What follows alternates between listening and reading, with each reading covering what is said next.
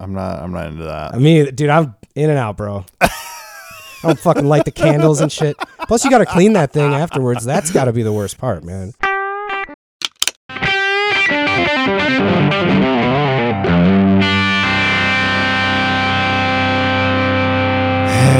that and a nickel will get you a coffee. That's what they used to say. Yes, it will. Yes, it will. Yes, it will.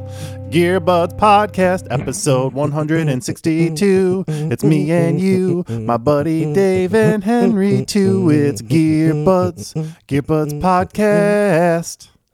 There it is. I kind of ended a little week, but uh, I'm happy how we started. That's hey, good. I just, we're warm. Let's do this podcast. Warmed up, baby. Gearbuds Podcast, episode 162. I'm Henry. That's Dave. Hello. This is our show that we do all the time, and we do it for us and we do it for you. So let's do it again. Here we go. The Symphony of Corrections. Got a lot of stuff today in the symphony. dude, there's there's there's a lot of stuff. It's a bit bit of a beefer. We'll see what happens in this episode in general. Let's do it. I don't even know. I have no idea, but I'm excited about it. It's Friday, and we usually record these on Friday, but we're doing it a bit earlier. We're a little wackier today. It's got a early four day today. weekend. Yeah. Friends for Memorial Day. We're still gonna put this out on actual Memorial Day Yes. if you want to listen to it, but maybe you're not listening on Memorial Day. I don't know. I don't know. We usually forget to think ahead to when these are coming out. Yeah. I, I noticed. So it's like, oh yeah, this is gonna come out on the days of mems. So. Hi, happy Memorial Day. If you're listening on Memorial Day, if not, you know, uh, or don't live in America, then, you know, carry on. But here we go. Here's your weekly reminder that cables are tone tubes. Yes, they are. I was going to give you a chance to pop it if you wanted. to. You didn't do it. Thank you for listening to this. Follow us on the stuff, subscribe on the stuff, email us at the stuff, gearbudspodcast at gmail.com. If you reach out, well, that's not what I meant to say. If you shout out, still not what I meant to say. if you reach out, I guess the first one I want to help you here, but I don't know where you you're going with If this. you if you reach out, we will shout you out. And Yes. this week we got a lot of replies from the last week's episode, Nice. episode 161, including from some folks that we talked about with the super exciting amplifier collaboration. yes. Uh, Shelby and Balti uh, of Black Bobbin and Balthazar amps, respectively. And uh, so I've got to say hi. Thanks for thanks for replying and just Yeah, listening. hello. And and they were thankful for us talking about. I believe as Shelby called it uh, their TV amp or whatever. Because I think I made some comment about it, kind of sounding looking a little bit like a fancy TV. But whatever, I don't care. I'm it's sort of it's just surrounded the That was a cool sidesies. retro, It's yeah, it's- retro it looks awesome. But uh, Balti also then replied to because. Folks, if you haven't been listening for a long time, maybe uh, maybe you haven't. Like he, it, Balthazar Delay just like always has awesome stories and fun facts about things. And so we were talking about Dave's doc last week, where uh, George Martin had the studio Oh. in Montserrat Under the volcano. under the volcano. And uh, he had a lot of fun facts to share about that. So, would you like me to I- share those now with the rest yes. of us? Because Okay, I because so- I did I did find that they moved pretty quickly, and I didn't get a lot of the the juicy gear gear filled details. There is some juicy gear filled detail to share. Let's hear. And he said he texted me and he said, uh, "Let's see, fun fact: the George Martin Neve console from Air Montserrat is now owned by dot dot dot Bryan Adams. Oh, Yeah. Uh, also, wow, really? Yeah. Also, Robert Palmer lived across the street from the studio. interesting. right. I don't think I don't think he recorded there. At least not according to the documentary. So maybe he was just taking in the scenery. He just decided Beautiful to get, place to live. Get, nearby for the hangs Fuck and yeah, meet a bunch of peeps. Uh, he said that the f- the professional digital recorder that got big was the Sony 3348. They cost one hundred thousand dollars. You were asking me about that last week, uh, and we're what it was. 16 bit. He said that because Balti, before the Amplify world, he's lived a, num- a number of lives, including being the Smashing Pumpkins tech guy for a long time. Also, when I met him before that, he was an engineer in a very renowned studio here in Chicago, and has, and has done a bunch of stuff all throughout all the big studios. And he said that uh, I was at a session in 2001 where we blind listened to it versus Pro Tools, and it sounded better to pretty much everyone. Oh wow, that's Mm-hmm. really cool.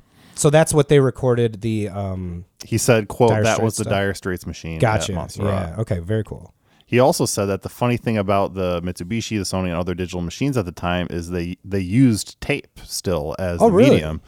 Uh, so, so they were a fancy version of the scenes from quote CIA CIA headquarters in the '70s movies with all the tape data machines warring away behind the actors. So Okay, no thanks kidding. thanks for thanks for such a colorful addition. I, I mean, you asked me about that last week, and I'm I'm I'm very happy about that response. I know It gives me a little insight. it makes it makes the show and the world a better place. Does. So There it was. Oh, also, I got this. Here's another update for the symphony. I watched some more of those uh, Meris delay pedal videos that we talked about last week, and I didn't know if how it was pronounced, and it is in fact LVX. So Okay.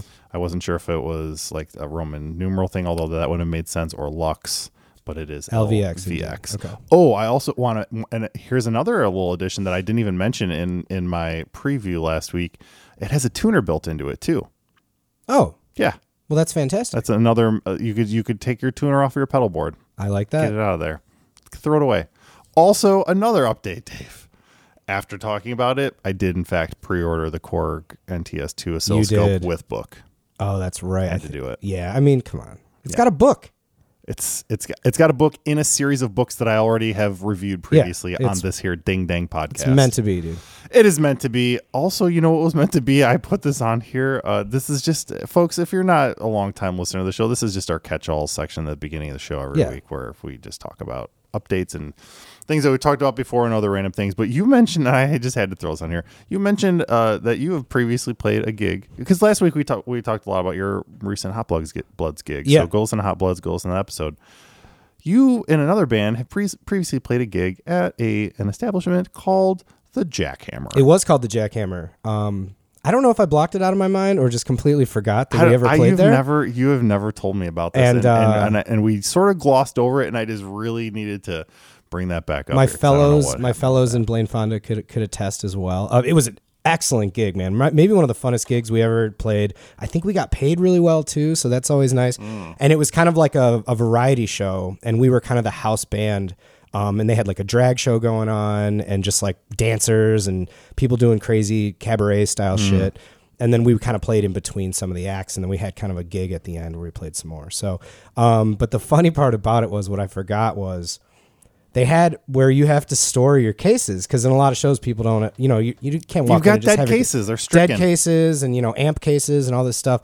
So they were like well you can store them down in this basement if you guys need to like you know change or whatever you know get ready. This is kind of your green room right? So we go down there and this is like at five in the afternoon when we're loading in.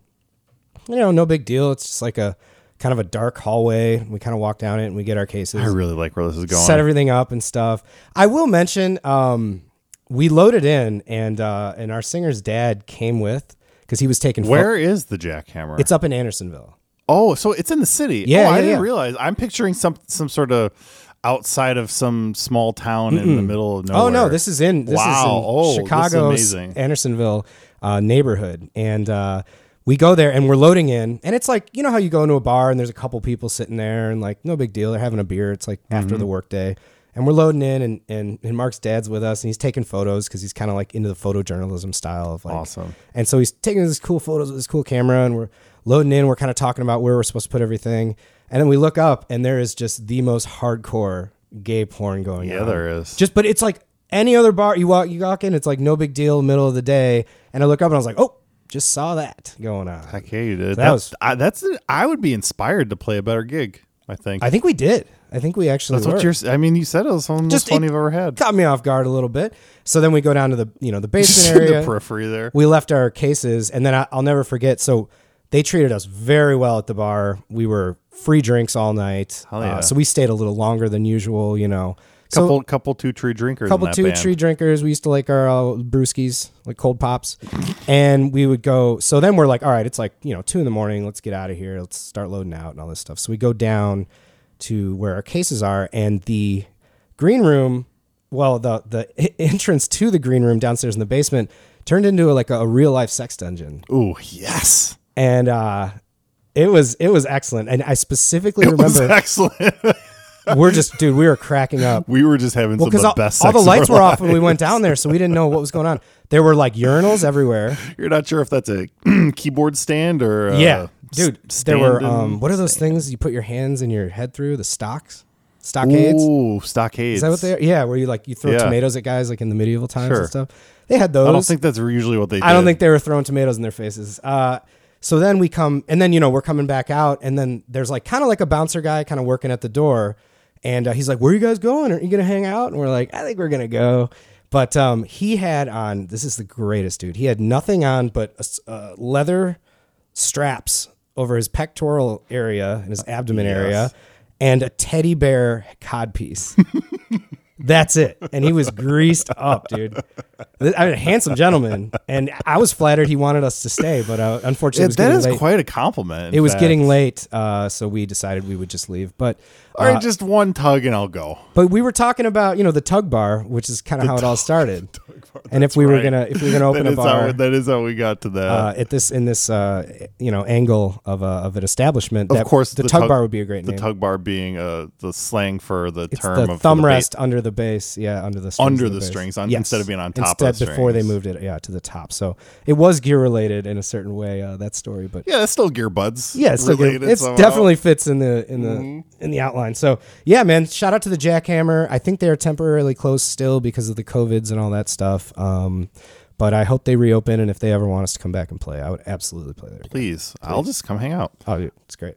This speaking of mm, at best tangentially related Mm-hmm. to gearbuds, I've got another at best tangentially related to gearbuds thing to say because two things. One, it is kind of music related in that it, it is about Drake, celebrity superstar Drake. Oh. and also, uh, look, let's be honest. I I find any reason I can to mention anything about Formula One. So last week. There was uh, a, a big race that happened, uh, the the Barcelona Grand Prix, and Drake posted on Instagram about post about uh, making his first ever bet on Formula One. Oh, wow. And right before the race, he bet on Charles Leclerc, who is one of my favorite drivers, if not my favorite driver, Just to win. Okay. And he shows it was a screenshot of the bet for three hundred thousand dollars. Oh, boy. And if you, unfortunately, if you are a Drake or Formula One fan, you probably already know that our buddy Charles uh, DNF'd, which means he did not finish the race, and that means that Drake lost three hundred thousand Oh fucking my dollars God, on his dude. first ever Formula One bet. What was the upside? Uh, Do you know what the odds were? Seven, it was so he would have made seven fifty. Okay. Yeah. Wow. Playing with that funny money, man. That's right. I'm sure Drake will be okay. He's he'll he'll bounce right back. but can you imagine your first? He's like it was just Yeah. like first first ever F one bet, and it was a very good bet because unfortunately for uh, all of us fans and Drake, he Charles dominated and and until I think it was like I don't even know maybe ten laps left in the race was in first place the entire race, and then just had an engine failure and and Wow. DNF'd and So really, I mean, it was a good bet. It was a good bet. Yeah. it, it could have been, but you been, know, yeah. for the reliability being the other I've- I've- magic factor in Formula I've One. definitely been there um, where you go to like a sporting event or like you go to Vegas for the first time and you're like, we got to bet on something. Like, come on. And like, I could see getting all excited at a, you know, at a Formula One race and just being like, oh, I'm going to bet, dude. We got to throw You something have to. Just to get even more It- interested in it. Uh, I, I won't I won't name any of them, and I think in fact some of them listen to this show. But some of my friends uh, have gotten are who are gamblers have gotten into both Formula One and gambling together. And, Okay. it- and from what I can tell, it does make things much more interesting. And there are you can while the race is going on, You can still bet. You can still keep Yeah. betting, and the and all of the the, odds odds, are changing yep. constantly, which is kind of interesting. Yeah, yeah, yeah. I would like to. I'd be especially interested in that. Like, wait till like one of the last laps or something, and then start throwing down. See what going on. happens. Like, cool. Well, I thought that was interesting enough to share in our podcast here, but we've got some actual gear stuff to share. Two things about reverb that we noticed this week. Mm-hmm. The first one, uh, before we get into the other thing that I feel like is kind of a big deal, uh, Reverb brought back the date listed on listings. Yeah, I love that. I missed it so. It used to be there for for for years, I wonder and then if- they got rid of it. Yeah, I wonder if for sellers if there's mixed opinions on that. You know, because like sometimes people feel like if if it shows something's been for sale for two years, you know, sometimes they might be like, oh, are- I can those balls are gonna drop dro- even lower. dropping some low balls on these guys. Um, so I wonder if sellers are getting like kind of annoyed with that. It would be nice, maybe as the seller, if you could toggle it on and off if you didn't want that feature. But I, I think it's, I think overall it's Oh, put nice the power in the hands of the seller. I like that Yeah. idea. Uh, I also put I also prefer as a buyer uh, being able to see it all the time. Oh, me too, I, it's such it's such a nice it's such a nice thing. I, I also I would prefer if they gave us the full detail and said on sold listings when it's sold, so we could Yes. see like and I'm sure they have that information. You know, the met, the metrics are there. yeah, who knows if they're connected and they're Right. however they've got their database set up. but Well, it does should make it be. interesting because if let's say you're looking at five Stratocasters all around the same price range and the same. You know, they've all been listed, and none of them are selling for this price range after let's say 30 days or 60 days or something. You've got to start thinking, oh, maybe the maybe the market's too high on what these guys are asking. Maybe you know they should start lowering. The encourage them to algorithmic al- algorithmically lower their prices. and okay, so that was number one reverb thing. Number Okay. two, and this is this is a big deal, and I, I think it's I, I haven't seen anybody else talking about it, but uh, Reverb has added the function to trade in your gear for cash. Yeah, we. Uh, well, you sent me the link, and I had no idea that I, I this was think it, happening. I don't know if it's like a beta thing. I got some email about it, but Do we know? We know more about it. Well, I, I, there is not a ton of detail on the on the landing page for it. It does seem like it is kind of an early days situation, but here's what I was able to gather about this pr- program. It looks like basically they've got a certain amount of things already kind of set up on there. A lot of your basic gear like uh, SM57s and tube screamers and whatever, but there were a lot of pages worth of stuff and it does seem like you can also still add things yourself if you want. But basically it's like if you've got an SM57 click this thing and X uh, account, which I, I, uh, it seems like you could sign up to be someone that is both a, a buyer and a seller Sure. in, this, in this program. Okay. But as a seller, you can say like, oh, click this, and if you've got an SM57, you can sell it for thirty six dollars. Like we'll give right you this cash. flat bottom dollar price for it, or whatever. That's right. And I noticed that Gear Tree seems to be the one that is like dominating all the listings right now. So maybe they're one of the first And they- sort of piloting the program. I believe they send you like a free shipping uh, label and all that stuff. yeah, right? it's you don't have to take any picks.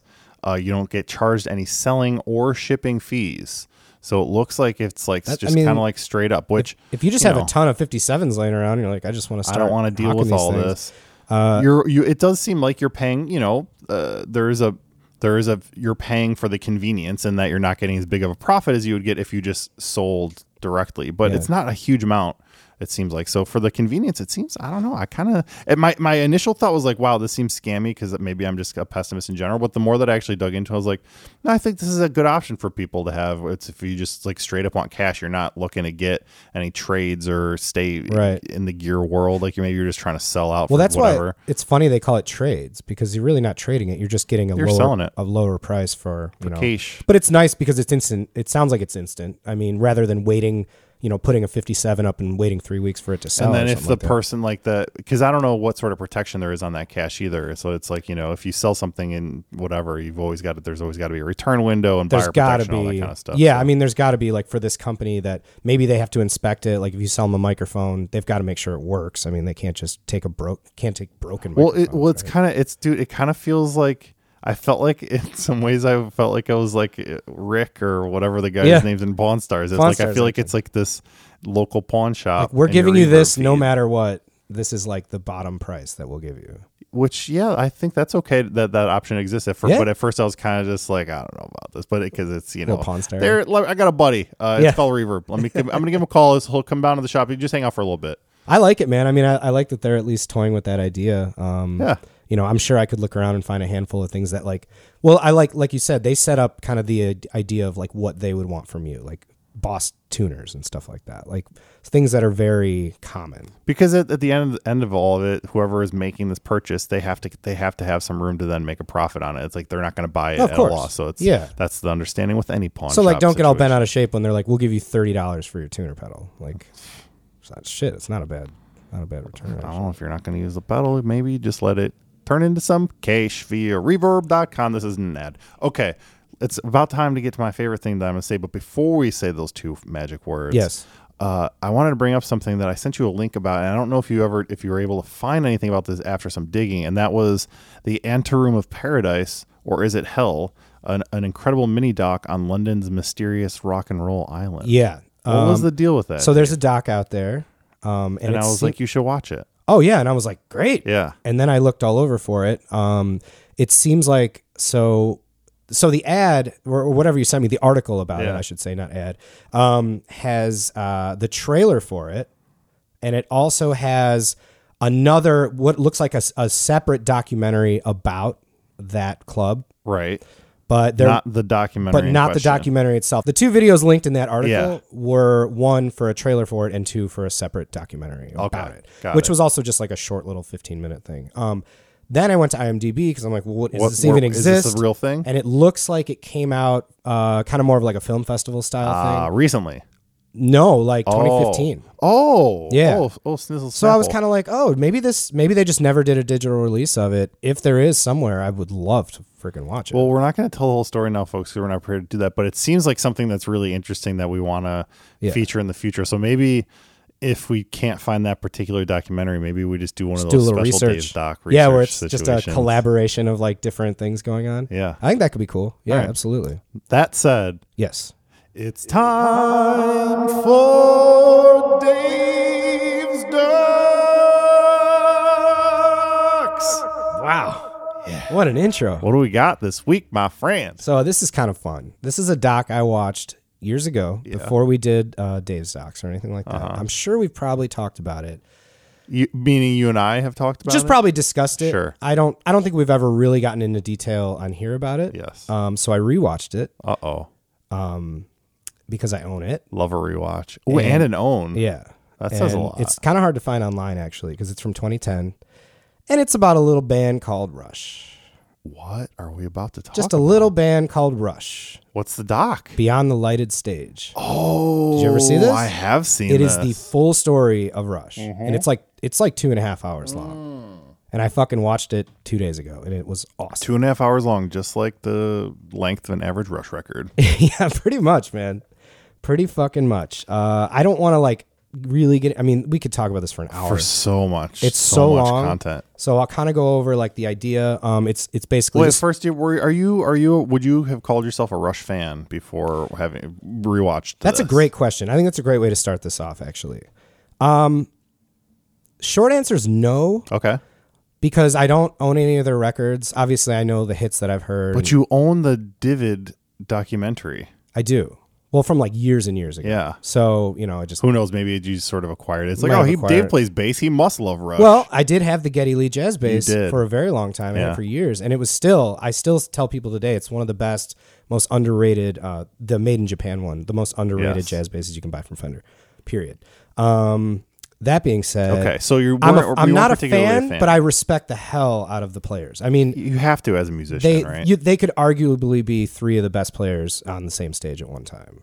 Which is weird because I always feel like Alex Lifeson kind of gets uh, short shrift, at least in my mind, because of the fact that the rhythm section was just so dominant. Absolutely. By the way, those that stick around to the end of the show, this will make a little full circle. We didn't plan it, but this will make a full circle comeback. Okay. I just got to say. Great. So Um, so what I liked about this doc, it's, let me just say that I am a fan of Rush. okay. Do you Yeah. do you have some of their records? I do. I well, I had their CDs growing up. Sure. Um, I don't believe actually. Now that I think about it, I don't think I've ever gone back and bought any vinyl. But I Yeah. yeah, from a young age, for some reason, my mom like had reasonable taste of music, you know, Yeah. whatever. But for some reason, like also just randomly really liked uh, Rush and Yes. So I just like Yeah. stole my mom's. I always kind of put them in the same like category. Too, Yeah, at a young age. So Yeah. yes, I do. I I did.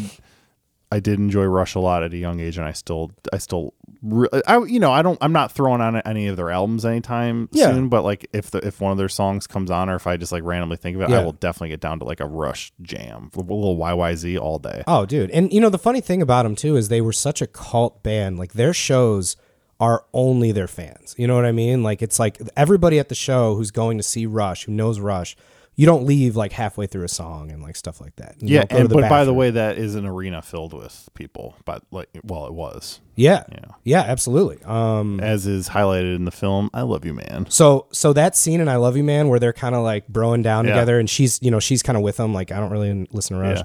and it kind of that awkward moment where she's like you and your boyfriend were like playing air bass or whatever she was Uh-huh. saying that that scene they cut to people in the crowd like because uh you know this is a 2010 documentary. They were touring for the Snakes and Arrows when they made this documentary so it goes back to modern time and they show the fans and you're like oh this is straight up It's the from that. same. It is. It is accurate. It's like all the guys are just air bass. Everybody's playing air bass or air drum. You've got to pick which instrument you're going to do before you go. well, you in. go with your two buddies, Yep. and you are a band, and, and you, you, each pick. Yeah, you each pick, and then you can trade off through songs. I'm Would sure. you would you stick with air airbase or would Oh, you yeah. switch instruments? Yeah. I like to hit, I like to hit those drum fills though too. I once in a know, while, man. I know. I don't know like a lot of the stuff though. I mean, like some of the really intricate fills. They were showing some of these fans, and they're just just like they actually they know getting the- every. the I mean, I'm like. I don't even know if these guys are drummers or if they just know the song that well, you know. But maybe both. They're just moved by the music. Um, I there was interviews, a lot of like celebrity interviews. Um, so I'll go down Mm-hmm. Mostly Canadian celebrities, I would no, imagine. No? actually not, man. Trent Reznor, um, Taylor Hawkins, R.I.P. Kirk Hammett, uh, Sebastian Bach, Jack Black, who's fucking hilarious in it. Uh, Tim Commerford, bass player from Rage Against the Machines, if people don't know that. Uh, Billy Corgan has a lot in it. And Les Claypool talks a little bit in it Oh, too. And there's more. Um, I'm sure I left out Gene Simmons, obviously, because they toured with Kiss Mm-hmm. for a while. But So is the documentary? I can't remember. I know I've seen it, but I can't really remember the specifics. It is it is it pretty? Is it pretty? It was. I remember Yeah. that. Was it? Is it pretty linear? Does it kind of follow them Yes. from start to finish? So, did, it, uh, my question to you, Dave, is: Did you notice any? Was there any sort of interesting gear spotting Yes. situation going on? yes, in the early days. Yes. Well, it's, can I have some of it? Yes. uh, so here's what I here's what I picked up on real quick. Uh huh. Uh, I'm pretty sure you and uh, our boy Alex have the exact same 335. Oh, really? He's well, he has a lot of 335s, Uh-huh. but specifically he has a sunburst one that looks like early 70s Uh-huh. that has the smaller rectangle blocks. Yeah. I believe that's what yours has. Small blocks. Um, and it it looked like the same exact burst and everything. So I was like, that's pretty fucking. that might be. Yeah. Yeah. It's I all, always- mine is also. I know it's mine is the same year as the Larry Carlton people, Yeah. one that people really like. What's funny is they always associate to me. Um, I always think of Alex Lifeson playing uh, Les Paul, which was kind of more of a recent thing. He was really a huge 335 guy. And and 355 guy, which And 355. again may come back at the very end of this show. today. and a 330. Really, he was Yep. playing a 330. There's one part with I'm- the P90s. I'm 100% sure of it. Like it, like Wow. exactly like that. no way. Yeah. folks. But he says that he's pointing. I'm at pointing the at yours, which is out next to us here. right now. Thank, and I love that when it graces us with its presence. it hasn't that. left because I played all, all day. Um, and then a lot of people associate Geddy Lee with the jazz bass, like the signature Mm-hmm. Fender jazz bass. Honestly, he played a black Rickenbacker 4001 for Mm-hmm. like most of their career. Didn't he also play a wall? He had a wall, dude. He had some basses. dude. Uh, I made a list of gear that was just like, all right. He had a double neck 4001. Oh, that's right. With, it's a guitar on the bottom and a, and That's so the top. cool. It's I wonder what he used that on. He must have had it for that for a specific. Yeah, they reason, would take right? him out for like certain songs, Yeah. and then Alex Lifeson would play the double neck, um, whatever the Gibson, like the, The Jimmy Page. EDS twelve seventy five. Yes, thank you. Uh, Taurus pedals, obviously the synths, Yeah. but that stuff came a little bit later in like the '80s, really, when he really got into the synth. when they were starting off, do you, was he? It was a four thousand one. yep, just the black and white or the jet glow, Right. You know, pretty standard, and then it was 335 for guitar. What about and did, was he playing? Acou- do you know if he was playing acoustic amps? Um, I can't remember what. That's his funny. So you know they didn't show a lot of amps, and I Yeah. and I can say I, I know for a fact Geddy Lee, especially like in the modern era, is all about direct. He doesn't use amps. In fact, he Oh. has rotisserie chickens on stage, like rotisserie the chicken ovens. Fucking Uh, shit. he's done- I he's remember done wash The machines. washing machines. That's- yeah. yep. So they showed all that shit. Um, but I will say also, Alex Lifeson uses um, Hughes and Kettner amps currently. Ah, yes, or, H and K stuff. Sure. More modern. I don't know what he was really playing tri-axis, before or he that. might have even had a signature uh, amp. From I did them. see Marshalls at one point. Yeah, you know, of re- course. big high gain Marshalls. Um, yeah, there was a dude. There's a 335 that he's playing at one point. It's wa- it's like that walnut finish with like a Bigsby on it. Oh yeah. dude, it's so cool. I look. I might. I, I don't. I don't own any, but I'm one. Maybe my favorite look of a hollow or semi-hollow Gibson is the walnut. Yeah. However, I have played a lot of them, thinking that that's what I wanted to buy, and I've never actually liked the feel of a single Really? one. I've played.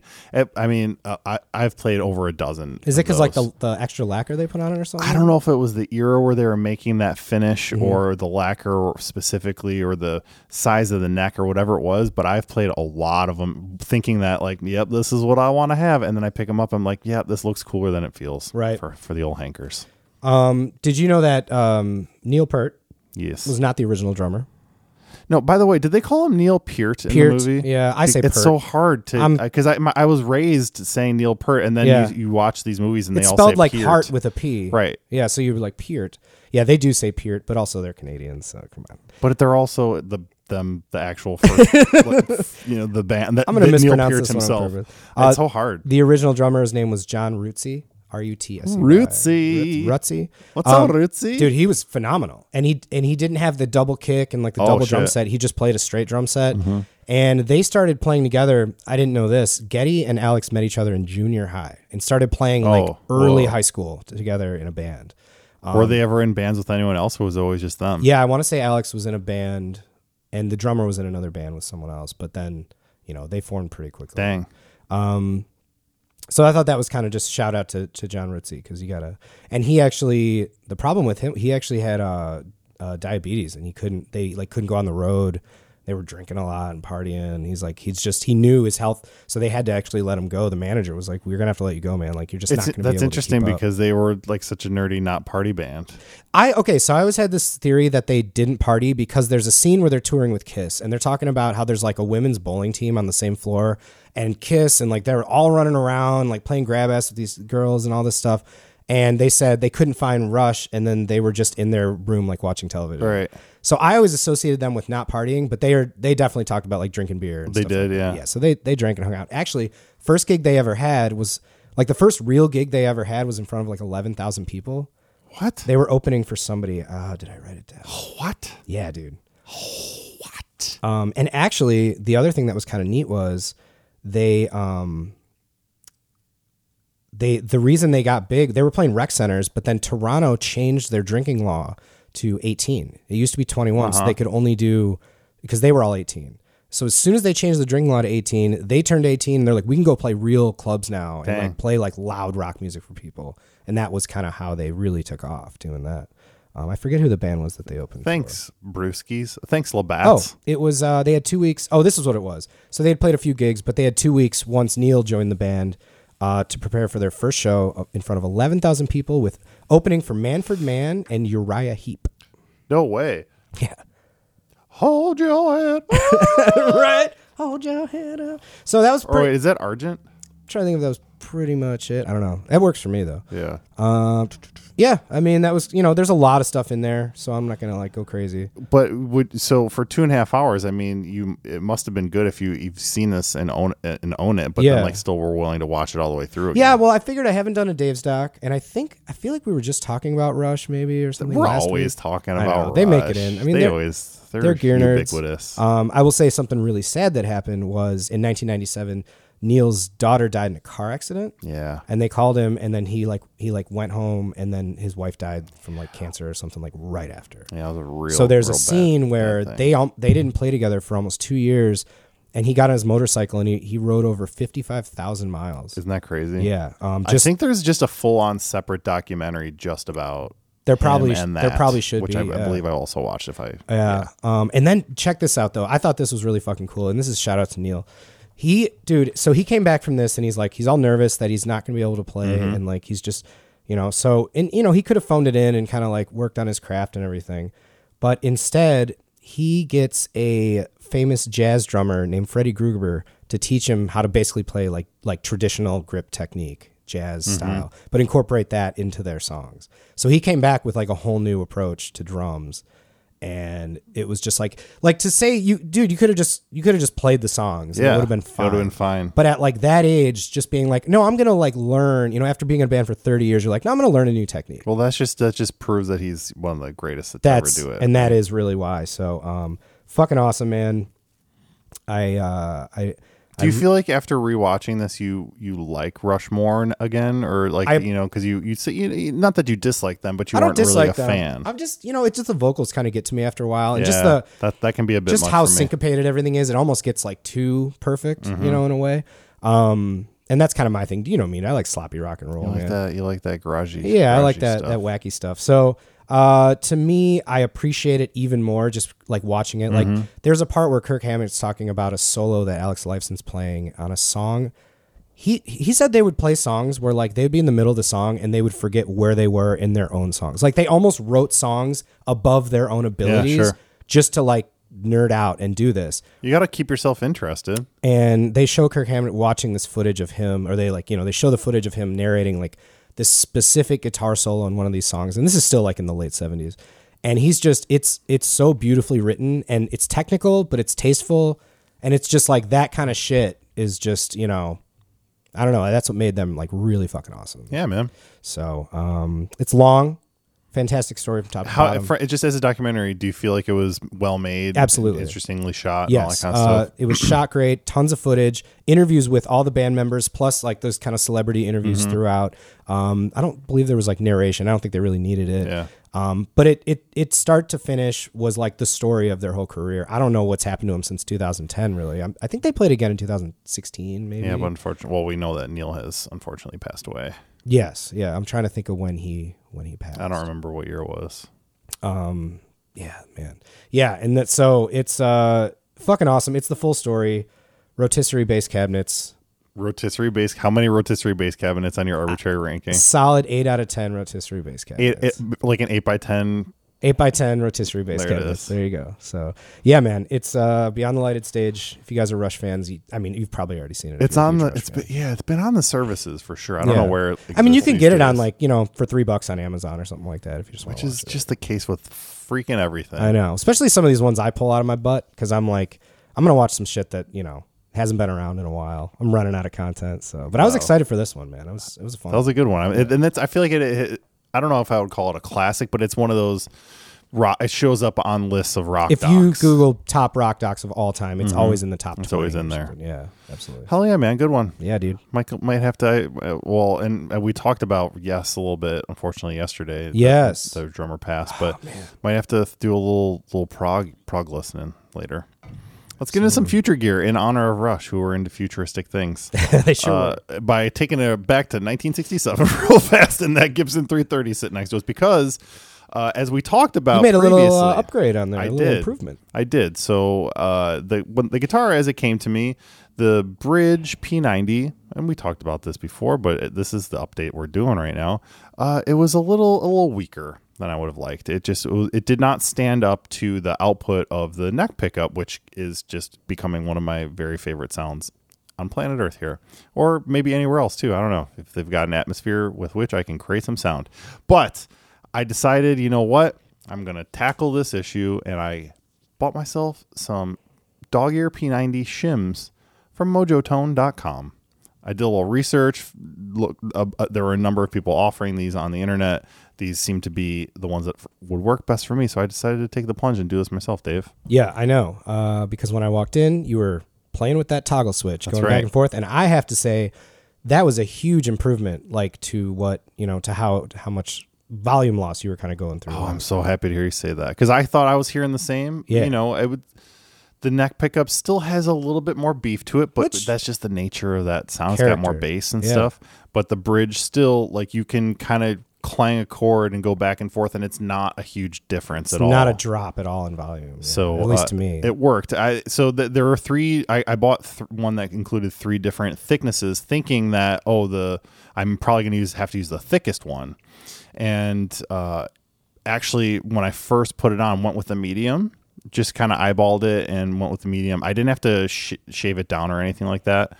Uh, you know, there was there was no forming. It was it was literally just drop in and rescrew the sort of. There's like you know because it's a fully hollow guitar. There's like sort of these little like wooden posts kind of that the screws are kind of it's it's not a very s- sound structure to be honest Sure. it's like it's just screwed into the just top kind of sitting loosely right? so uh, you're not working with a lot of real estate but basically i put the medium one on and it was too much so Okay. i actually end up going down to just the skinniest one Yeah.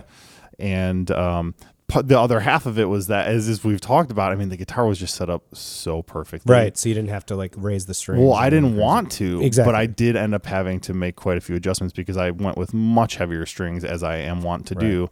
Uh, I went with a lot much heavier, thicker strings than were on there already, so I did have to both adjust the bridge and the truss rod Mm-hmm. on the guitar. Which, I mean, at first, Dave, I was I was a little freaked out. Sometimes you just never know when you get in there. I mean, I know our, our boys over at uh, CME, uh, you know, it's set, set up that thing up perfect. perfect. But then you're like, oh, I don't know. I don't want to like put it gonna out of whack or something. And I know? and, and it happened because and, and that's going to happen. It's a fully hollow guitar, and I put much heavier strings, so you're going to have to make a change. But what happened was, as I, no matter what I did with the bridge, it was I was getting buzzies, and I was like, oh no, I, Oh, really? I might have messed it up. And then I actually looked at the neck, and I was like, ah, yes, I do. In fact, can see that there is less bow. you getting buzzies on the high note on the high notes. yeah. So then I adjusted the truss, went back and adjusted the bridge, felt good. Still getting a little bit of buzzy. I was like, oh no, I might have to get a professional. Gave it another crank on the truss rod. Right there, you go. Problem solved. Yeah, All good. and that was a couple days ago, right? Yeah, and it's settled in beautifully. Yeah, now. dude. Um, And we also have to remember again, this is and this is sort of the main reason I want to bring up. While of course I'm proud of the fact that I was able to make this very easy, but still, you know, uh, an adjustment to this vintage instrument to myself to my liking. There are when you're it just and this is what I want to talk about with you. When you're getting into these old guitars like this, yeah, there are sometimes just going to be some weird things about them. Mm-hmm. You know, there's going to be a little idi- idiosyncrasies. The tone knob is going to do weird stuff on certain things, or which I'll come back to. But uh, you know, it's we just have to remember. I, I just rem- was reminded of the fact because I hadn't bought an old guitar in a minute. I'd only bought at the last.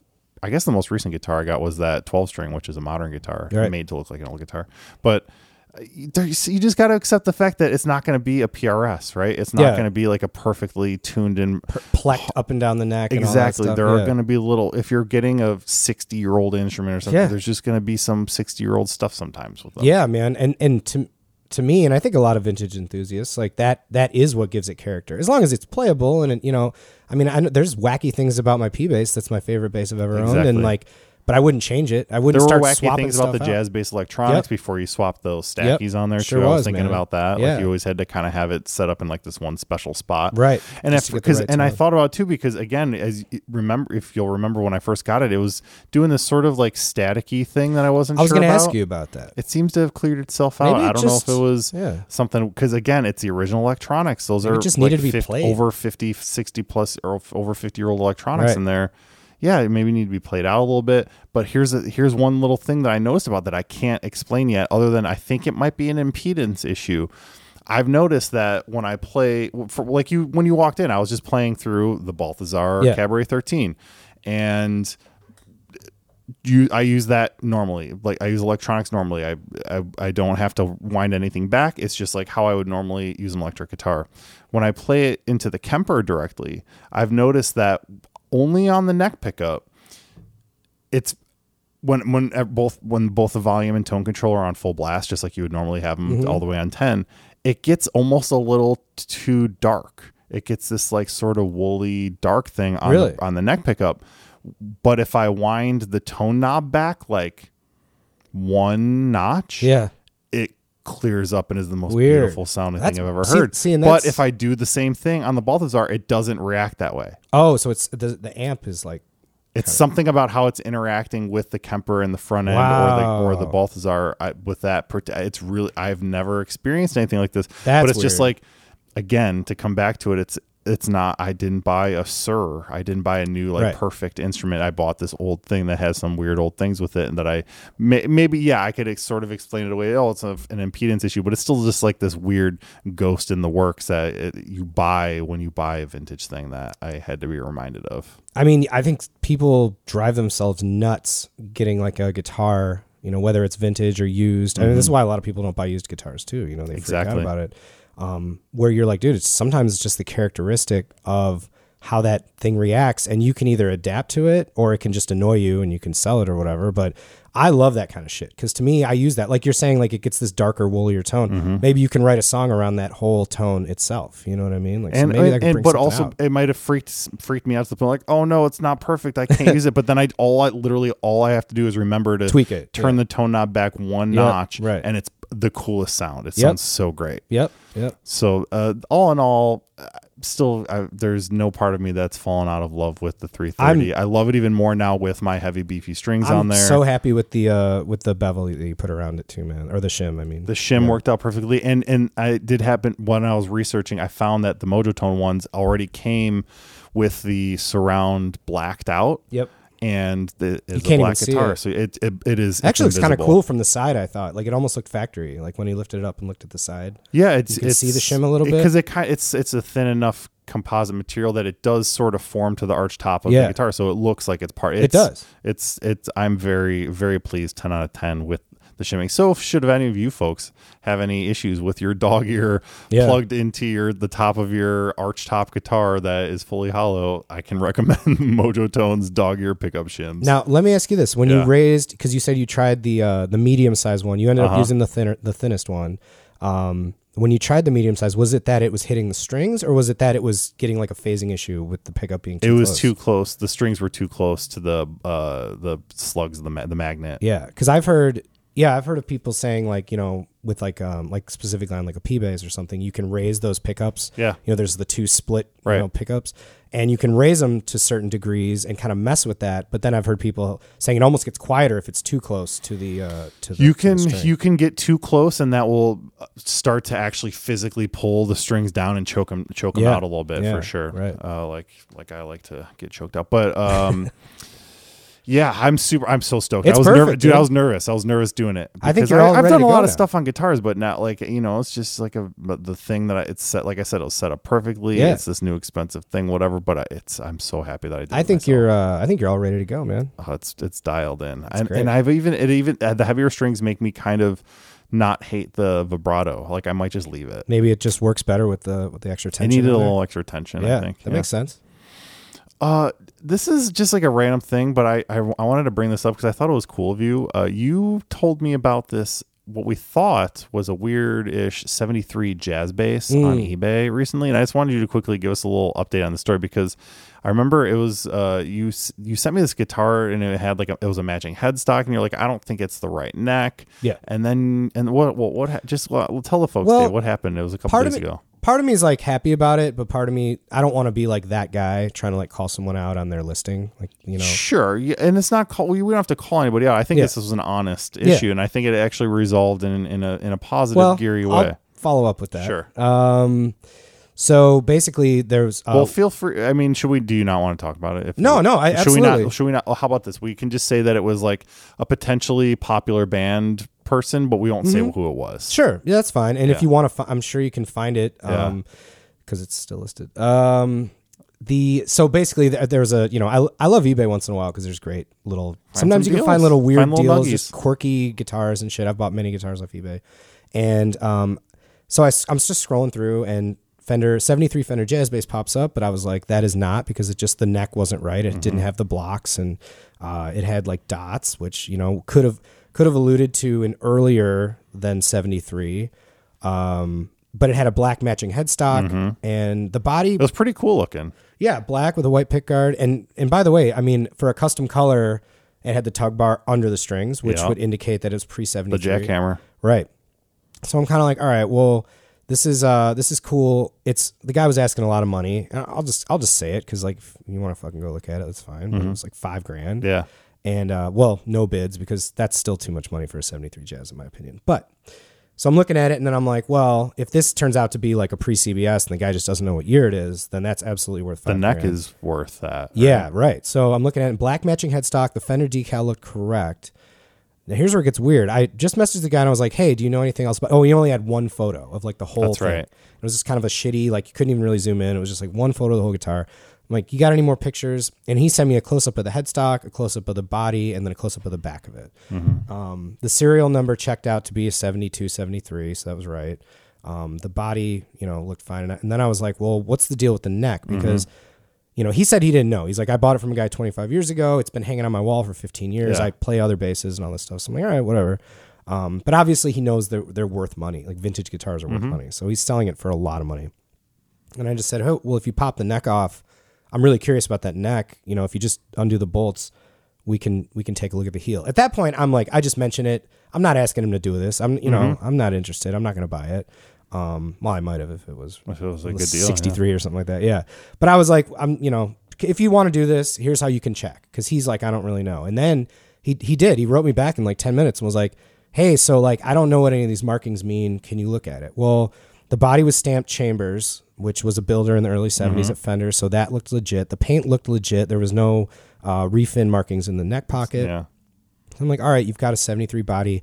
The neck, again, now upon closer inspection, before I even saw the heel, the dots were white. White plastic dots didn't exist until like the 80s on fenders. You know, they were always ivory or clay, really. So you're looking at it and you're like, all right, well, this is fuck. And then he, he flips over the neck and it's got like the truss rod's like an Allen wrench Not- attachment, not which should be like the four way Phillips. slotted. Yeah. And uh, no stamp, but it had some like random lettering written in on like Yeah. with a pen. Um, but it didn't even look like Was the it was like a, it was like a hex? It was like a hex thing, right? Yeah, the truss rod itself was like the Allen wrench hexa- Yeah. hexagonal shape, you know. So I'm like, well, that's just so my in my opinion, Immediate red flag, folks. You big should red never flag. See that there. Well, that's why I always ask to see Mm-hmm. pictures, you know, of stuff, and if they won't show you, then just don't. And the guy was super nice about it. He was like, "Oh man," well, I said, he's like, "What do you think about this?" Because you obviously seem to know what you're talking about. And I was like, "Look." I think you got a legit body. Uh, You'd have to get the pickups out to look and see the dates Mm-hmm. on underneath the pickups, but I think you've got a legit uh, 72, 73 body. I think the neck was replaced, which was really common to do back then because necks on those old early 70s fenders were, were garbage in most cases. Um, so I was like, you know, I don't know. This is this is my opinion, and I hate to break the bad news, but like, you know, it might not just be worth like what you think it is, you know. Uh, and he's like, dude, no problem, thanks, man. And then that was it. and then it's still listed at that price. And then uh, so I, I checked that. this morning and I was like, and that's why I'm kind of like, all right. I mean, he could either believe me or not, you know. But uh, he didn't upload the pictures that he sent me, which were great photos. He could have just put them in the listing. He could have made an, a, you know, in a, in a a little attachment at the bottom, update. You know, the neck may not be original. Bid at your own risk, or whatever you want to say about Mm-hmm. it. Um, here's pictures, but it's just like the listing is exactly the same as it was. Well, you know what, Dave? I guess this wasn't quite the feel good story that I thought it was going to be. No, I no, thought- it I thought it wasn't. because that was, that was like, oh, Dave was like the good Samaritan to let this guy know what he had and like took the time to like, ab- which you I know, give him I like did little advice do, and stuff. but That's I, what I'm saying. I yeah. tried to just be like, hey, you know, just to let you know, it's definitely not a '70s. It's not I, even. I I was just hoping he, uh, this person would have taken action. I think know? so too, and maybe he's busy. I don't know. Um, he again, he was really responsive in the messages. Yeah. Now, I'm that's as far as I'm going to take it, man. Yeah, I'm not going to be like, hey, man, you Report better it or shit. report it. Fuck that. Like, if somebody wants to spend that much on something they don't even know what it is, I hate to say it, but like They should listen to Gearbuds. It's still, to yeah, it is a weird, sticky situation to put you in, but it's you. Can, yeah, it's your choice. But I, uh, it was kind of funny because I, I was like, dude, I, you know, I hate to be the guy who like has to tell you this, but yeah, you that's know, not what you because I is. mean, I don't know if that's ever happened to you. It's never happened to me, but I know of stories of people on forums who've been like, I bought a 62 Strat and it turned out to be like a reissue or something, and they didn't know what it was, Wow. and that happens, man. Um, this. I think this guy just didn't know, and he Yeah. just whatever somebody told him when he bought it innocently was like, "Oh, this is what it was." I played it at gigs, but uh, the listing's still there, and he didn't update the ad, so that's kind of shitty. that, that, is, I, that went from buck to yuck. I mean, that's this is the this is the world we live in, man. That went from dope to nope. That went which from I've, a- I've been trying to work that into a the GFI show. to a BFI. That's right. Yeah. So Well, do your uh, research, Yeah, people. don't buy that one on eBay, folks. Uh, Want to mention this real fast? We got a bunch of gear to talk about, but we got to. We, this is a wacky episode here. Uh, first, I want to just. This is. I've been meaning. I've mentioned this for a while. One of my favorite plugins of all time, uh, made by Oak Sound, Soothe Two. If you mix music, you've probably bought this plugin already, but it is now officially M1 native. So if you have M1 processors in your Macs, you can now officially run this plugin. Like, Nice. it's it's been it still hadn't been updated for that non Intel Silicon. So exciting stuff. Now everyone can finally. I know you're a huge fan of the M1. So. I, have got both now, and boy, oh boy, It's that M1 just rips your face off. It's yeah. so fast. Um, very excited about that.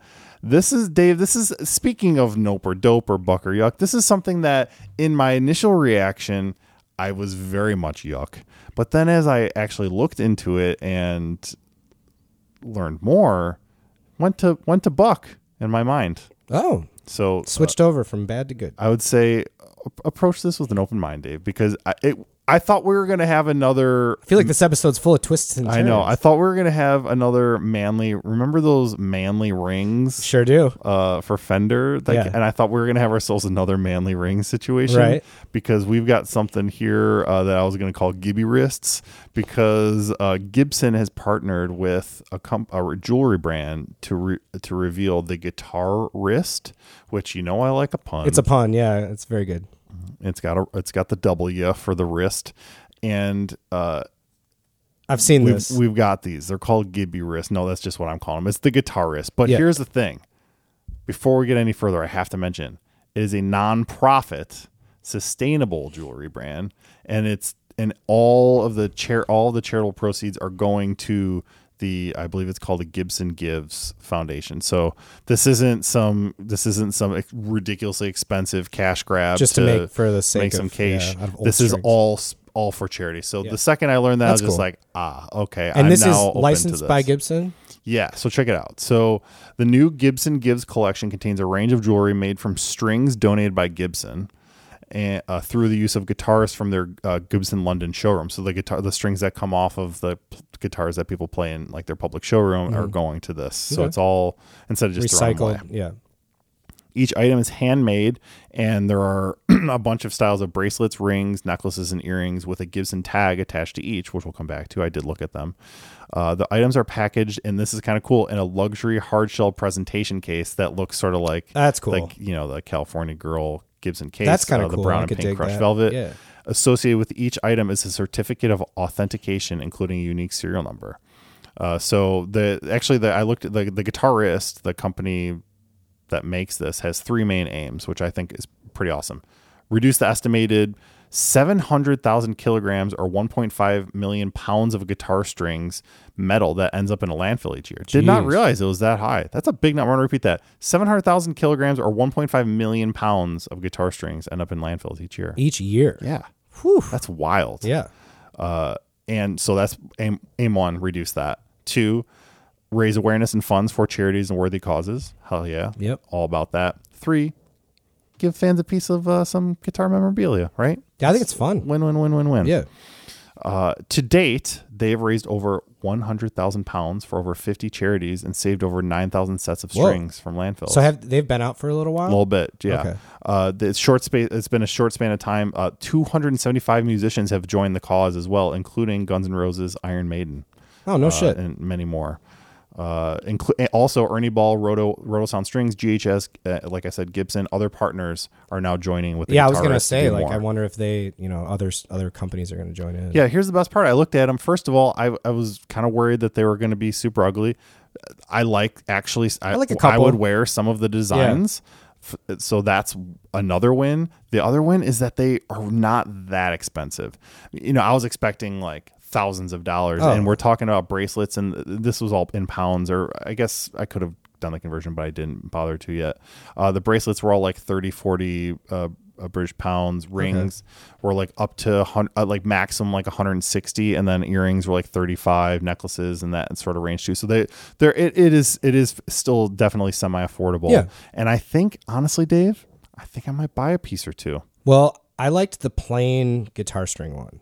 Yeah, I like yeah. that would be kind of cool. But I've I have seen like that. there I- was I like mean, the bassist, and it had a skull on there, and stuff like Yeah. there was some of that. Which little- I, don't, I didn't even mind that one. Some of them not my taste, but there were pieces in there Or that I was like, I uh, would definitely wear and buy and be happy to. See. I would buy my wife the earrings. I know she'd wear those for sure. Yeah, sure. dude. Fuck yeah. Um, Wear them to the next Hot Bloods gig. I did think though, like, I mean, people. I've been going to flea markets since I was a kid. People definitely have made jewelry out of guitar strings. Before. For sure. But I like how- I have personally wrapped a guitar string around my wrist before. Yeah, Like it's not or the little ring. Make a little ring out of it. Yeah, you it's know? not but they, they they did a good job of packaging it Yes. with and then it's got the little I mean, the Gibson box tag. itself is like a cool idea. the case is Yeah. pretty I just need to have that one of those in my collection. yeah, just throw some pics in there or something. Even. Dude. Yeah, yeah, man. I I love it, dude. I mean, it's you know we al- it's always funny because we always go back and forth between like like who's like the better company like with Fender or Gibson like who's who's doing more for charity who's doing more for like women you know like just like going back and forth Gibson stepped up on this one Gibson won this one. yeah they did Wow. Love to love to be able to Yeah, say it in my in my own little personal weird in, insider love of Gibby stuff. If you wore the like let's say you got the guitar string bracelet would you have to put some other Mm-hmm. You have on to have too other bracelets with it. some John some Johnny. Depp style like other yeah, maybe like one of those like like a beaded one and Yeah. like some sort of leathery one with a Yeah. little tassel on there because Okay. then you could get full dad with it. my my uh my mom's so sweet and she goes to like antique shops and stuff a lot and like th- those little like boutique you know ex- over overpriced stores and I kind of like one of those myself. for christmas this year she got me a like a leather bracelet Uh huh. with like the hangy beads and stuff You don't like it? i have never worn it i feel really bad about Show, it show it to me. Maybe I'll maybe I'll take it off your hands. No, I you can't know? give it to you. I got Ah, buy it off you. i was like maybe i'll wear it to like uh you know maybe i'll wear it to like a family thing where i know i'm gonna see Oh, her. this whole thing? Yeah, I, I wear this- I forgot that like you got me this. brand- it's all stiff still because The I tag's still sticking yeah yeah but um but yeah i could probably wear the guitar string one with that you know i've never been a big bracelet guy that's my thing I know. like it's watches tough. But d- yeah. yeah um but that's great man kudos to fucking Big, Gibson for stepping big, it up big support of that one. Uh, we've got some pedals to talk about before we get to the main sort of topic that I wanted to work through later. Uh, there have been some new Universal Audio pedals this week, folks. Uh, but we're like right in NAMM season right now, so there's a lot of stuff leaking and coming out, whatever. But these are available already. So we already knew about the first three Universal Audio pedals. We had the freaking guy who made them on this show. So there's three more have been added to the series, but these are all amp in a box pedals, David. Yeah. We talked about these a little bit. I have opinions on them. Yeah, absolutely. You've got opinions. Well, here Just we thoughts, go, folks. Thoughts and opinions. Though the company isn't attending NAMM, did not realize that. I didn't Universal realize Audio- a lot of companies aren't attending. yeah, because it's kind of the weird in between year one. Yeah. we- uh, and we're, we're uh, as a company and not uh, attending. Uh, there are three new pedals that they've announced that are in the same form factor as the other ones. It's the Dream 65 Reverb, a Ruby 63 Top Boost, and the Woodrow 55 Instrument. Yeah. And they don't really go very far out of the way to hide what they are. The 65 Reverb is like a blackface deluxe, m- more or less. The Ruby 63 Top Boost, that's an AC30. Mm-hmm. yep. And the Woodrow 55 is like a Tweed Deluxe 19, a 55 Tweed. Cool. So they hit the top three big guys. Yeah, you know, it's. I guess maybe it's just because I'm not a big tweed guy in general. I, Yeah. I'm always kind of like not as interested in that one. Right. But either way, uh, and and we'll come. I'm gonna come back to this thought as we talk about uh, an- something else a little bit after this one. But just remember that this this amp selection. Uh, so I'll say this: each pedal offers a, a very distinct option, I guess. Like you've got the really chimey deluxe blackface uh, scoop thing. You've Right. got the top boost so that a can do the sort of gritty punch thing, even with single coils, and of course a tweed. Everyone knows what the tweed is good at is that blues like, man. The the blues and the and the the, the raunch Yeah. garage type stuff. Uh, but that's here- the nice thing is that because Universal Audio A is already really good at modeling amps, as That's, we know. With that's the big selling point for me. But yeah. B, and here's another thing to consider is that we've talked about on this show the OX, they're that set top amp top thing that has all the modeling Oh, stuff yes. in there. It has uh, the speaker cabinet, mic, and room tone pairings, which have been derived Oh. from OX, that steps it up another level. doesn't it? Yeah, it does. So forgot about you've the got OX. selectable speakers, mics, uh, boost, verb, and trem. Depending on what the amp is, there's sort of like amp specific Mm-hmm. stuff. Uh, there to, re- reverb and vibrato, um, and then actually with the UAFX mobile app, you can actually tweak an extra level of behind the scene tone effecty stuff too. Yeah. Yeah. So there's even more control than beyond what you can get. I believe it's two foot switches, six knobs, and maybe three switches per amp is how it's set up. Yeah, I have to say, if I was going to get an amp modeling pedal, I would absolutely look at UA stuff. Because just because of how good their, their everything sounds with their recording. And I like where your mind is because we're, we're kind of reading the tea leaves right now with this. Uh, Universal Audio just released these three. We've talked about a bunch of these in the past. I mean, Strymon made the Iridium. There are a Yeah. number of, of, of I products. think even some amp builders make make versions of their own. Like, doesn't Vox have like their own Vox pedal that like does There are Vox pedals. I don't know whom, if it, Korg, yeah, Korg, Korg. Marshall Vox, whatever that whole conglomerate, they probably Yeah. have some sort of But I yeah, amp modeling right pedals. Amp metal, amp modeling pedals are nothing new for sure. And it's funny you should say that because the next product that we're going to talk about is another amp modeling pedal that just got announced that we Whoa. late late to the presses I had to add on here too that is now um, available for pre-order. I should say those Universal Audio pedals, three ninety nine each, great price, available right now. High, yeah, it's high enough price to be like, all right, this is substantial, but not also like cheap. You know, And and I want to say that in general with these pedals, like I think that the best use for them is going direct. You use it at the end of your pedal board. You know, you've got all your fe- effects and stuff still feeding into it, uh, and then you can use it like you'd use an amp, and then you go direct either to a PA or to Yeah. a recording, whatever. They can, and this is something you and I were talking about. They can be used still into another amp, Yeah. which could potentially do some fun, cool stuff. But I don't think that you're gonna. It's not going to be you're not going to make your as drastic sound a- like a basement or something. you can like sort of uh, tweak it, but it's not going to be as Yeah, distinct as, as all that. Especially if you're already using all the amp modeling, or and, uh, I should say the speaker modeling and the, and the room modeling and all that kind of stuff. It's like think about it. You're you're then at this point you're running an amp, and then you're modeling a microphone, and then you're modeling the whole It's just a part of the chain, and then to go back into another amplifier. Yeah. is it might not make Well, that that's much yeah, sense. and I, I guess that was my overall. It's not a gripe. It's just more of like, when would I use this? You know, Yeah. like like like my guitar player plays an AC30. Uh, would he Would he buy the AC31 or would he buy the Fender one? He might want to buy the AC30 one to just- just to have, like, a boost home, almost, or like to like, or to for recording. It might if That's you're not true. happy with the setup that you're getting Did there. they say if they had a they have XLR on those or are they just it's like quarter inch. or all quarter inch? Okay. Uh, uh, yeah. Um, here's the thing, Dave. I've got to talk about another amp in a box right now because Two Notes, who are very, very popular in specifically the kind of like speaker modeling direct world, mm-hmm. that IR stuff, they just now put out their new amp in a box pedal called the Revolt. And I'm going to tell you why I'm excited about this one, my friend. Here we go. It is a three channel amplifier sim- simulator with an all analog signal path, so it's not digital chips going on in there. And it has a 12 AXM7 preamp tube run at a really hot 200 volts for added warmth and bite built into it. So it's all analog and it has a tube in here, right? Oh, Here we go. Here's the other thing that I'm really excited about. So each of those other pedals, again, 399 Universal Audio, you're buying incredible tone. yep. They're one amp each. So if you wanted to have multi-amp setup, Gotta have very them. large variety of tones, Collect n- 'em all. but not even like really heavy tones. You know, it's a pretty it's a pretty specific subset.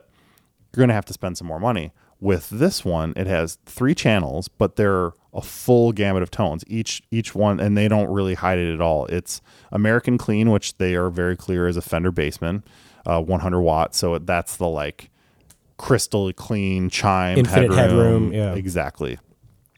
British Crunch, which is a Marshall Super Lead, so that like in between, still girthy, heavy ACDC maybe, but like not fire power flame throwing metal. You could you could boost it into metal, which we'll get back to because Yeah. it does have an, a total. It's got an analog OD boost built into the Oh, pedal as well. dude. And then finally, the last channel is built on.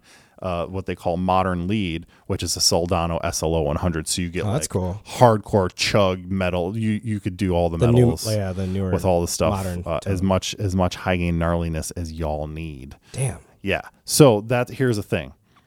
You've got Universal Audio.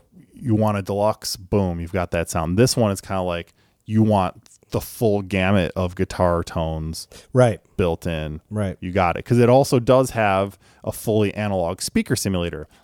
Notice I say analog, not digital. Two in my experience, I find that Two Notes has been known for their digital side of things where they're really good at the speaker um the speaker simulation with IRs and digital loaders and stuff. Sure. And this is not that. You would basically need to use another digital setup to get that full. You can achieve the same thing, but it's not the, using the same technology. Okay. And the, it- interestingly, I noted that it comes with a download for it's called uh, their Series G Dyn IR cabinet collection, which it's just basically 10 IRs from their digital stuff that you can download. And if you have you you know something like their Captor X or Torpedo or you know one of their other products that does the IR loading, they give you the them to like load onto your machine, but it doesn't have it built in. So I just wanted to make sure that was clear. Interesting. Um, I mean, it seems to me like you know, but I'm more of an analog kind of person, Mm-hmm. anyways. What's the where we at with the price on this thing? We'll get there. Let me finish. It does. It, a couple other things I want to say is you. It's built in. So something that a lot of people like to do with these is something called the four cable method because it's so it has a, an effects loop built into it, which is awesome. You run your run it like an amp, and then you can still run your delays after the preamp if you want, and all that sort of stuff. But you can use the four, four cable method, which is a way to switch stuff that people really like. It has that feature built right in, and it also has MIDI built in, which is Oh, another shit. advanced feature. Um, just want to say that again great deal. A lot of stuff built in. Kind of a different beast And it's not a UA. huge pedal either. It's about the size of your your normal like double larger pedal at this point. Not that- like, the like that loop pedal. mem- like that loop pedal. Yeah, Yeah, not not huge, but two double size. Uh, it's currently available for pre-order. Comes out in September. Dave, what do you think the price is going to be? Six ninety nine. Three ninety nine. Oh, same price. same price as the UA pedals. Sorry, guys. It's, they're sort of different beasts, but Yeah. wow. I mean, it is it is a they're direct competitors. seems in like that if- mar- in that price point. It seems like if you like someone like me would want to buy something like that to experiment with because I don't know what tones I want to find yet and I want to be able to kind of have those three those three different way Mm-hmm. different options then maybe something like, you know, the UA which is it, it does what it does very well. You want a deluxe in a box, you've got it. yeah. But this one, yeah, maybe you you want a bunch of different options. Uh, you know, of course, your results will vary based on the gear that you use and whatever th- you think sounds best. But there are two highly respected companies coming out with these. So I feel like again, we're kind of reading the tea leaves. Are, are we going to see amps disappear more and more and more and more now that companies are spending the time and resources and money to think like, hey, we need to have a product that is going to eliminate amps? Right, because we're we are right now still at the best like they've they've probably ever been. Yeah. Right for stuff Absolutely. like that. Um. So yeah, I mean, now I'll you know, and we've talked about it, but I'll I'll always enjoy the weight of carrying around like a big amp and like just the sound of like the speaker, you know. But Pushing man, air. yeah, pushing air. But if you can, you know, for for some of us geezers out there, you know, playing playing gigging until our sixties and Or seventies, playing in your church and such. playing in your church, doing recording, you Yeah. know, um, Amps and bo- amps and boxes, baby. it's the future for sure. But I but I, I think they'll coexist for a long time. I hope so. Yeah. Um, They will, they will as long as I've got all these amps. I will tell you too, man. You know, I'm I, I love the bells and whistles, but I, I'm sold with the uh with the tube that's on that pedal too. it's good got- looking. It's it's got Pretty and they're cool. running it at a high at 200 volts, so it's not just there for looks. They're Right. actually you're actually going to get a you're gonna hear it. compresh Yeah, probably. I love that Tony shit. Boys out of it. Speaking of Tony Boys, I've got I, I there's another pedal I'm gonna have to buy. And it's a real it's a it's a bummer, but it's not because it's one that I've been excited about for a bit, and then it kind of think went out of production, and now they're making a new version of it. And Dave, you know, I love me a harmonic percolator Yes, you do. and there's a company called uh, there's a company called Electronic Audio Exper- Experiments, and they have made something uh, called the Dude Incredible, which is a, a shellac reference for those who don't know, because it combines uh, the harmonic percolator circuit in a box, and the same box as an intersound instrument voice preamp, which people say that these two together is a super magic combination. Oh, shit. And I have wanted the pedal. It's like I said, I, it, it just got expensive. I think that it was it was out of out of print for a minute. They're now making a, a Mark II version. Okay. And I think it's the one for me because it's been recalibrated. They've got slightly different components to take it even into nastier quote territory, which It's always nice to have those options. You've got to have those options Yeah. with a harmonic percolator. Uh, it's basically it's got some additional toggles where you can select different like gain ranges. Uh, you've got a diode switch now that delivers either, either more compression or less. Uh, and there's uh, it's like a two you can switch them I think independently of each other the preamp circuit and the harmonic percolator circuit as Okay. well. And uh, it's available now for two ninety nine. And I think I just kind of I don't just- think I have a choice. I think you know where your on this two one. ninety nine is going this episode. It's yeah, I know it happens every week. This is the most expensive podcast fucking ever because I, we, we don't make money. Instead, I just have to keep buying stuff Yeah, because right. it's so cool. Uh, Oh man, that sounds fucking awesome. though, I dude. know. Well, because like uh, with shellac, that was kind of their thing, right? They they use the harmonic percolator. Yeah, and not all the time. He turns it on when uh, and Steve Albini's been a fan for a long time, but he turns it on for like the craziest moments. Usually, Yes, it's like right. the super over the top, really stuff. over the top shit. Yeah. Oh, that's badass, dude. Yeah. So another another sick pedal. I mean, no one's really buy. gonna know uh, how. Like, you'll appreciate how that pedal is gonna sound because you you you are very much in love with the harmonic percolator. Oh, I know it intimately. Yes, so you'll know right away. You'll be like, this is either awesome or this isn't worth the money. And I hope that it does the harmonic percolator thing. Don't get me wrong, Yeah. but also because I have like a half dozen of them, I want it to do some, maybe something a little- like push it a little bit. And I'm hoping that because they've made it a little nastier, quote unquote, that Mm-hmm. it maybe does something slightly different too that I'm not used to, which will be an exciting thing to. what are the uh, originals going for? The Original- Mark, the Mark ones, Oh, not I- the harmonic oh, percolator, but oh. that company's. You know, it's a good question. I'm not. I'm not exactly sure. I, I, I more than 300. yeah, You know, right. or but maybe less now because there's now this Mark II. So the the market does fluctuate from time to time. For Yep. and maybe maybe we got to buy the dip, Dave. Buy the dip, bro. All right, what do you say we land we land this sexy jet of love and gear and uh, get into the main final topic, Coming and that is we're going to talk about some guitars selling and auctions and prices and and stuff because I for t- a couple things. First of all, a couple things sold this week that I noticed, and second, uh, an article came out that talked about the 11, 11 most expensive guitars that Yeah. have ever been sold at auction, and we're going to run through them. Let's do it. So, but before that, I want to say that um, first, uh, this is going to come back to Dave's docs because this week Alex Lifeson sold his extremely famous E ES355 that he's most famous for, the white one with the blocks. And Oh, everything. shit. He sold that sold at auction after 13 bids. And let me say this: we're going to talk about the 11 most expensive guitars that have ever sold at auction. At auction, sure. Private sales are a separate matter that we'll talk about briefly. Uh, this doesn't even crack the top 11. So that said, The Alex Lifeson guitar. the? Lifeson 355, the, his guitar that he played everything on. What are you going to guess oh man, it went for? I'll tell you this. No idea. The estimated original pre uh, auction value Yeah. estimate estimate was $300,000. yeah, I was gonna say maybe like you know ninety thousand or something. Dude, way less, 384. Really? Honestly, it went for less than I was expecting. three it eighty four what? $384,000. Oh no, I was saying ninety thousand. Oh, 90,000. I Yeah. thought you were saying Oh, sorry. I thought you were Oh, saying three hundred eighty four thousand. That's pretty. because the good. original estimate that they said before the auction was 300,000. Oh, I got you. Okay, and I thought you, I thought you were saying it went for less than that, but I was thinking it would have anyway. I thought it was going to go way more than 384. I mean, he- personally. I know he had fa- like he had famous guitars, but again, in that doc, it was like he he was playing almost a different guitar in every Yeah. every you know clip that they totally were showing. So especially in the early days. But the, this that the one of the reasons this guitar is special. Not only did he record and play it all the time, but it was the one that his signature Gibson. That's the one that that's based on. okay. So oh, that- that's right. Okay, you're right. Uh, so again, 384 didn't even come close to cracking the top 11. Um, also, this week I noticed uh, John. Uh, there was a John Bonham owned Ludwig Vistalite that was actually it was like a it was smaller Mm-hmm. than he normally played. yeah. That his kid played. That was for Jason Bonham. That also sold this week. Any any guess?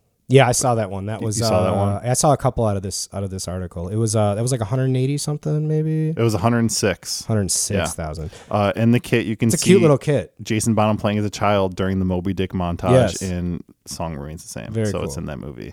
Uh, but yeah, those so those two were actually outside of this main article, which I am now going to pull up because uh, first of all, I want to say this: all of the guitars that we're going to talk about really quick, we're going to run through the top eleven. Uh, the combined sale price is twenty seven million six hundred nineteen thousand dollars. This article points out with that you could buy more than one hundred and twenty two thousand Squier Bullet Strats Uh or the entire output that Suhr Guitar and Amps, like that company that they make for a year, plus more, wow. like their entire output. Uh, all all of the guitars are from just three manufacturers. I want you to tell me what they're going to be. Mm-hmm. Who are they, Dave? Little Fender obviously. Oh, yeah. Uh Gibson. Yeah, oh yeah, and who's number three? Gretsch? Good guess, but think acoustic.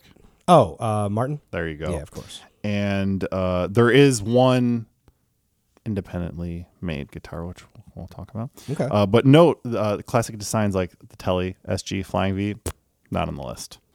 Uh, also, uh, as we mentioned previously, this leaves out uh, private sales because they don't often or ever disclose those. Like, for instance, uh, the Woodstock, Jimi Hendrix's Woodstock Strat, which I have seen in person. and- That was a private sale? About. That was a private sale, uh, purportedly for 1.3 million in 1993. So for Jeez. way more now uh, to Microsoft's Paul Allen. It was at the his museum, which is where I saw it.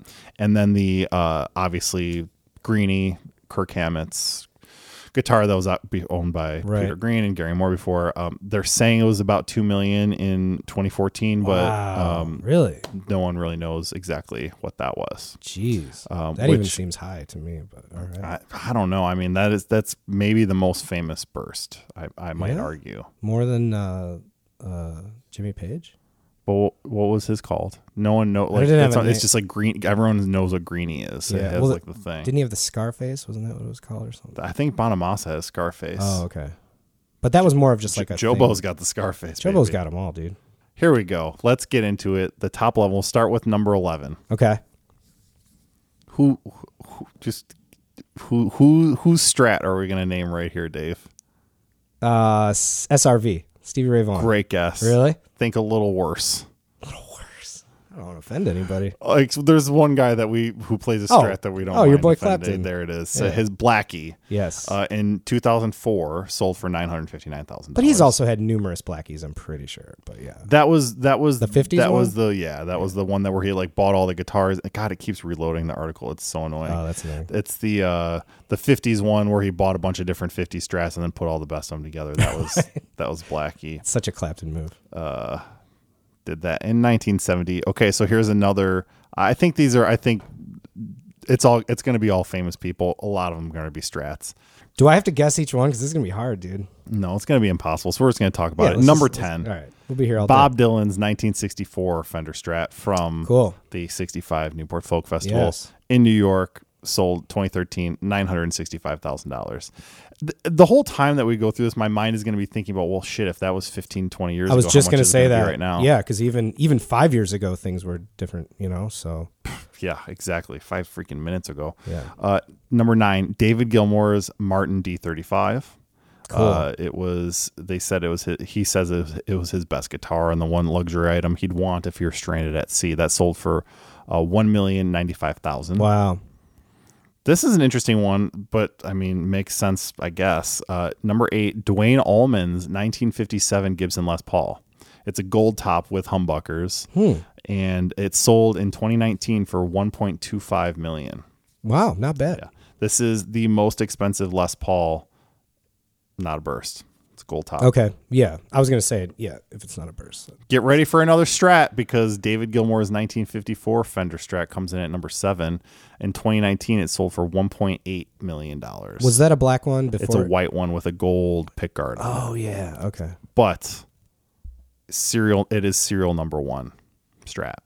Wow. Confusingly, not the first Strat, but it is serial Because they didn't one. have cereals at first, right? It was the fir- the fir- the first Strat was 0100. Oh, okay. Yeah. That's Uh, confusing. and the first owner, this is interesting, was the Country Star, uh, and then sold to Seymour Duncan. Seymour Duncan wound up then getting it to Gilmour eventually. oh no shit. personally. Here is the nu- number six is the only non Fender Gibby Martin. Do you have any idea what that might be? Um, is it electric? Yep. And it was owned by. Oh, is it like a like the Brian May guitar or something? That is an amazing guess, but no, Bri- I don't think Brian May has sold his guitar. yeah, I don't he think still so has either. it. I was figured I'd guess. Jerry Garcia's Wolf oh, in, t- in 2017 sold for 1.9 million.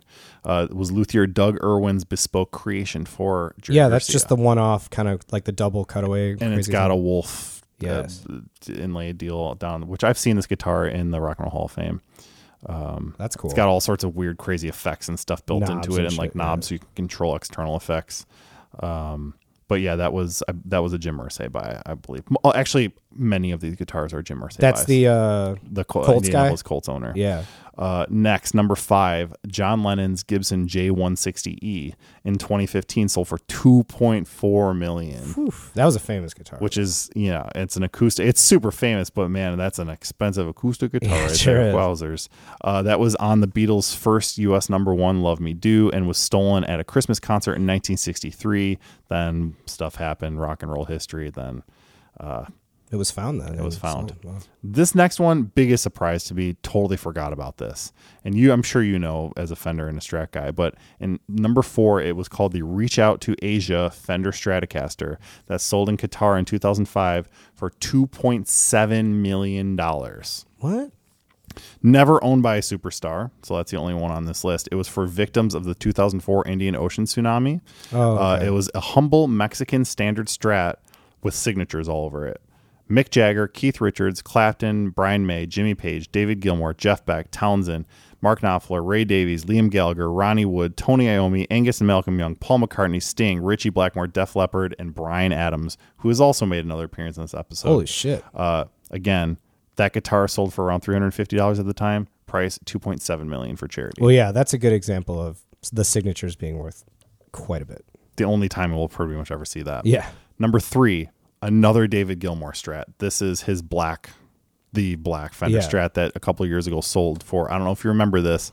That was- three point nine seven five million. Is that what it was? dollars. Yeah, that was that was like early, like first couple episodes. I think we talked about Yep. that, didn't we? Uh, that's yeah, that's freaking crazy to me. But it's got the Duncan pickups that Gilmour wanted and all that, you know, all that sort of stuff. The comfortably numb solo, the guitar was on all the Oh stuff. yeah.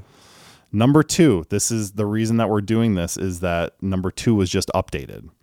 And Dave, this is crazy. I don't know if you realize this. The number one and two guitars on the most expensive guitars ever sold at auction list were owned by the same person, Yeah. Kurt Cobain. Yeah, dude. Isn't that? I never would have thought. I definitely would have thought it would have been some bluesy dad, some Sure. you know, someone you know, Right, that is interesting because of the demographic of because number, number one yeah. and two Yeah. are both Kurt Cobain. Number two is the one Is that the, just uh, sold. Four point five five million dollars, a freaking Mustang. the smells like Teen Spirit. Mustang. Smells Like Teen Spirit. Yeah, which he really only played, I think, in that video. Like, I don't think there's a lot of footage of him actually playing that specific guitar. It does say that in this article, it says that it got the occasional live run, uh, and it did get a really nasty neck joint break. So you know, it's it's it's a it's a broken Mustang that Yeah. sold for almost five Oh my million god, dollars. dude! Uh, Also, how do you break the neck on a Mustang? Jeez. It was also there was a famous 1993 Hollywood Rock Festival set where he played this. okay. um, but you're right. It mostly known that smells like Teen Spirit. Yeah, yeah. sure. Yeah, Just that's sold. so funny. Was that the? It was like blue, wasn't it? Or yeah, teal? with with the uh, competition The racing stripes, stripe and yeah. matching head, Matching headstock. headstock. Nice. Number one, Very cool. also Kurt Cobain, his Martin D18E that in 2020 sold for six million dollars. Which, in my opinion, in the is summer height of the pandemic, one of the coolest acoustic guitars ever. with it's got the two real ugly silver uh, Yep. electric pickups on there. Uh, but this, of course, was a guitar that he used for his MTV Unplugged set, Which, which, is the most just- famous performance yeah. of all time. Uh, which, yeah, it's but yeah, that's a really guitars. interesting point, man. Kurt Cobain for the top two kind of blows my mind. top two. And this one was bought by the owner of Rode Microphones, Peter Freedman. Oh, really? yeah. Oh, so it wasn't the Colts guy on on those? No, this one he's he's promised to exhibit the guitar on a world tour, um, but because of the Rona, he has not yet. Man, we got to start finding out where these like The guitar tours go to, and we're gonna go yeah. fucking well, strum them. Indianapolis isn't that far. I mean, is, No. does he have his like? Well, I can't just assume the guy lives in Indianapolis because he owns the Colts, but I, you know, He, yeah, he's probably- there, and he's talked. I don't know if, if what the status is, but I know that I've read things about a sort of guitar museum. I've read works. about him like wanting to put this stuff on display, and that's the reason he bought all these. Exactly, he lets people play wants him and, and that sort of stuff. Dude, come on, that'd be insane. Hit up your earbuds, let us play. We can. I'll put it in CG, CG, CD. Imagine getting that guy on an interview. Hey, uh, give me Kurt's guitar. Let me crank. Let me, you mind if I put my strings on there Yeah. real fast? I brought my own amp. Yeah, you know, exactly. just get ready to go. Can you imagine? It's Do your just, wacky it's just a freaking. That's what I said. Yes. Yeah, you, dude. You uh, can you, I, like you show up and it's just like a, a crate BX10 bass combo to plug yeah, into. I wonder what they you, you would have to have if you really would let people play those. You'd have to have a myriad of, of just like amps to choose. Yeah, right, of course. I mean, if you've Right. got the most expensive guitars in the world, you might have a Dumble or two or something to yeah, plug into. couple- yeah, some Alexander. Well, no, actually, never mind. He's passed away. I was gonna say you've got Alexander Dumble Oh, yeah. making stuff, but Um, dude, that's fucking interesting though, man. I never thought Yeah. about it as like because I saw one the, and two. I saw the article where it was just the I think it was the headline like Kurt Cobain's guitar. Yeah. You know, the the Mustang just recently the Mustang sold, just right? sold a couple days ago. and or uh. I didn't click through all of them, but yeah, just just hearing about that and then putting two and two together, like, oh, he, you know, he's at the top. You've got is, some Gilmours, you've got some Claptons, Yeah, but you think- Kurt Cobains. wow. I mean, and I know we've probably had this conversation, but I'm trying to think like, could you think of any other guitars of either uh, an artist living or dead that that should or maybe would cost more? Like, At are this more point, I never would have thought the Kurt stuff would have sold for that much, Right. honestly. So it's maybe like a Justin Bieber something, something. You know what I mean? Like there's going to be some different new star that had. Yeah, I just I don't I can't imagine any of the old stars. I mean, but although it's uh, we're in a we're in a we're in a bubble right now, and people have been bored and buying stuff online. So it's like rich people just have more money to buy Four- stuff with. Four point five million dollars board. Right. So yeah, I don't know. I'm not sure. Yeah, I can't think of any. I mean, Um, I really can't. I mean, they they hit a lot of them in there, but Yeah. I, I'm again, I'm shocked that Gilmour probably wasn't worth more. Mm. Um, or the, even that Lifeson. I mean, but I guess it's Rush might be more of a niche than I would have thought. yeah. Well, it's also But I think the Brian May, I think that one, some if that sells someday after he passes away or something like Oh, that. Oh yeah. his his homemade, you know, the original red The guitar. first one, yeah. I think the red special. I think that could that could get up into this list for sure. um, it's also interesting that it's like there's, I don't know. I guess you've got. I don't know. Um, I forgot. I lost what I was gonna say. I totally had an idea, but it was. Uh, yeah, man. I don't know. That list is. Uh, I. It, it blows my mind. And now, the, you know, oh, this is what I was gonna say. So this also goes for. These are all charity auction, right? Not private sale. These are not charity. These are Or they're these are just public auction. Public but auction. The, they're not for charity. That's no, right, these are just pre- Interesting. just people are making monies. So then, yeah, I wonder what private sale. Except for the one that we talked about. Well, there was still an auction, but the one that we talked about where the proceeds went to the uh, Right. Indian Ocean Tsunami Fund. deal. Correct. Yes. Yeah, man. Uh, Insightful stuff, Cotton. we'll Dude, see what happens. Yeah, man. Let's uh let's keep going, you know. Let's keep on going. You know what else we don't need to do? Actually, keep going because this has been a beefer episode, my friend. And I, I, I, man, I had a great one. So I'm Yeah, I had excited fun, about man. it. I had a real fun time. I just want to say again, as always, I love you, and Love I'm you too, glad we bud. get to do this. And Absolutely. love you all for listening to this. Thank you. And if you did make it through that whole list and this entire freaking beefer of an episode, why don't you go make some music? Bye.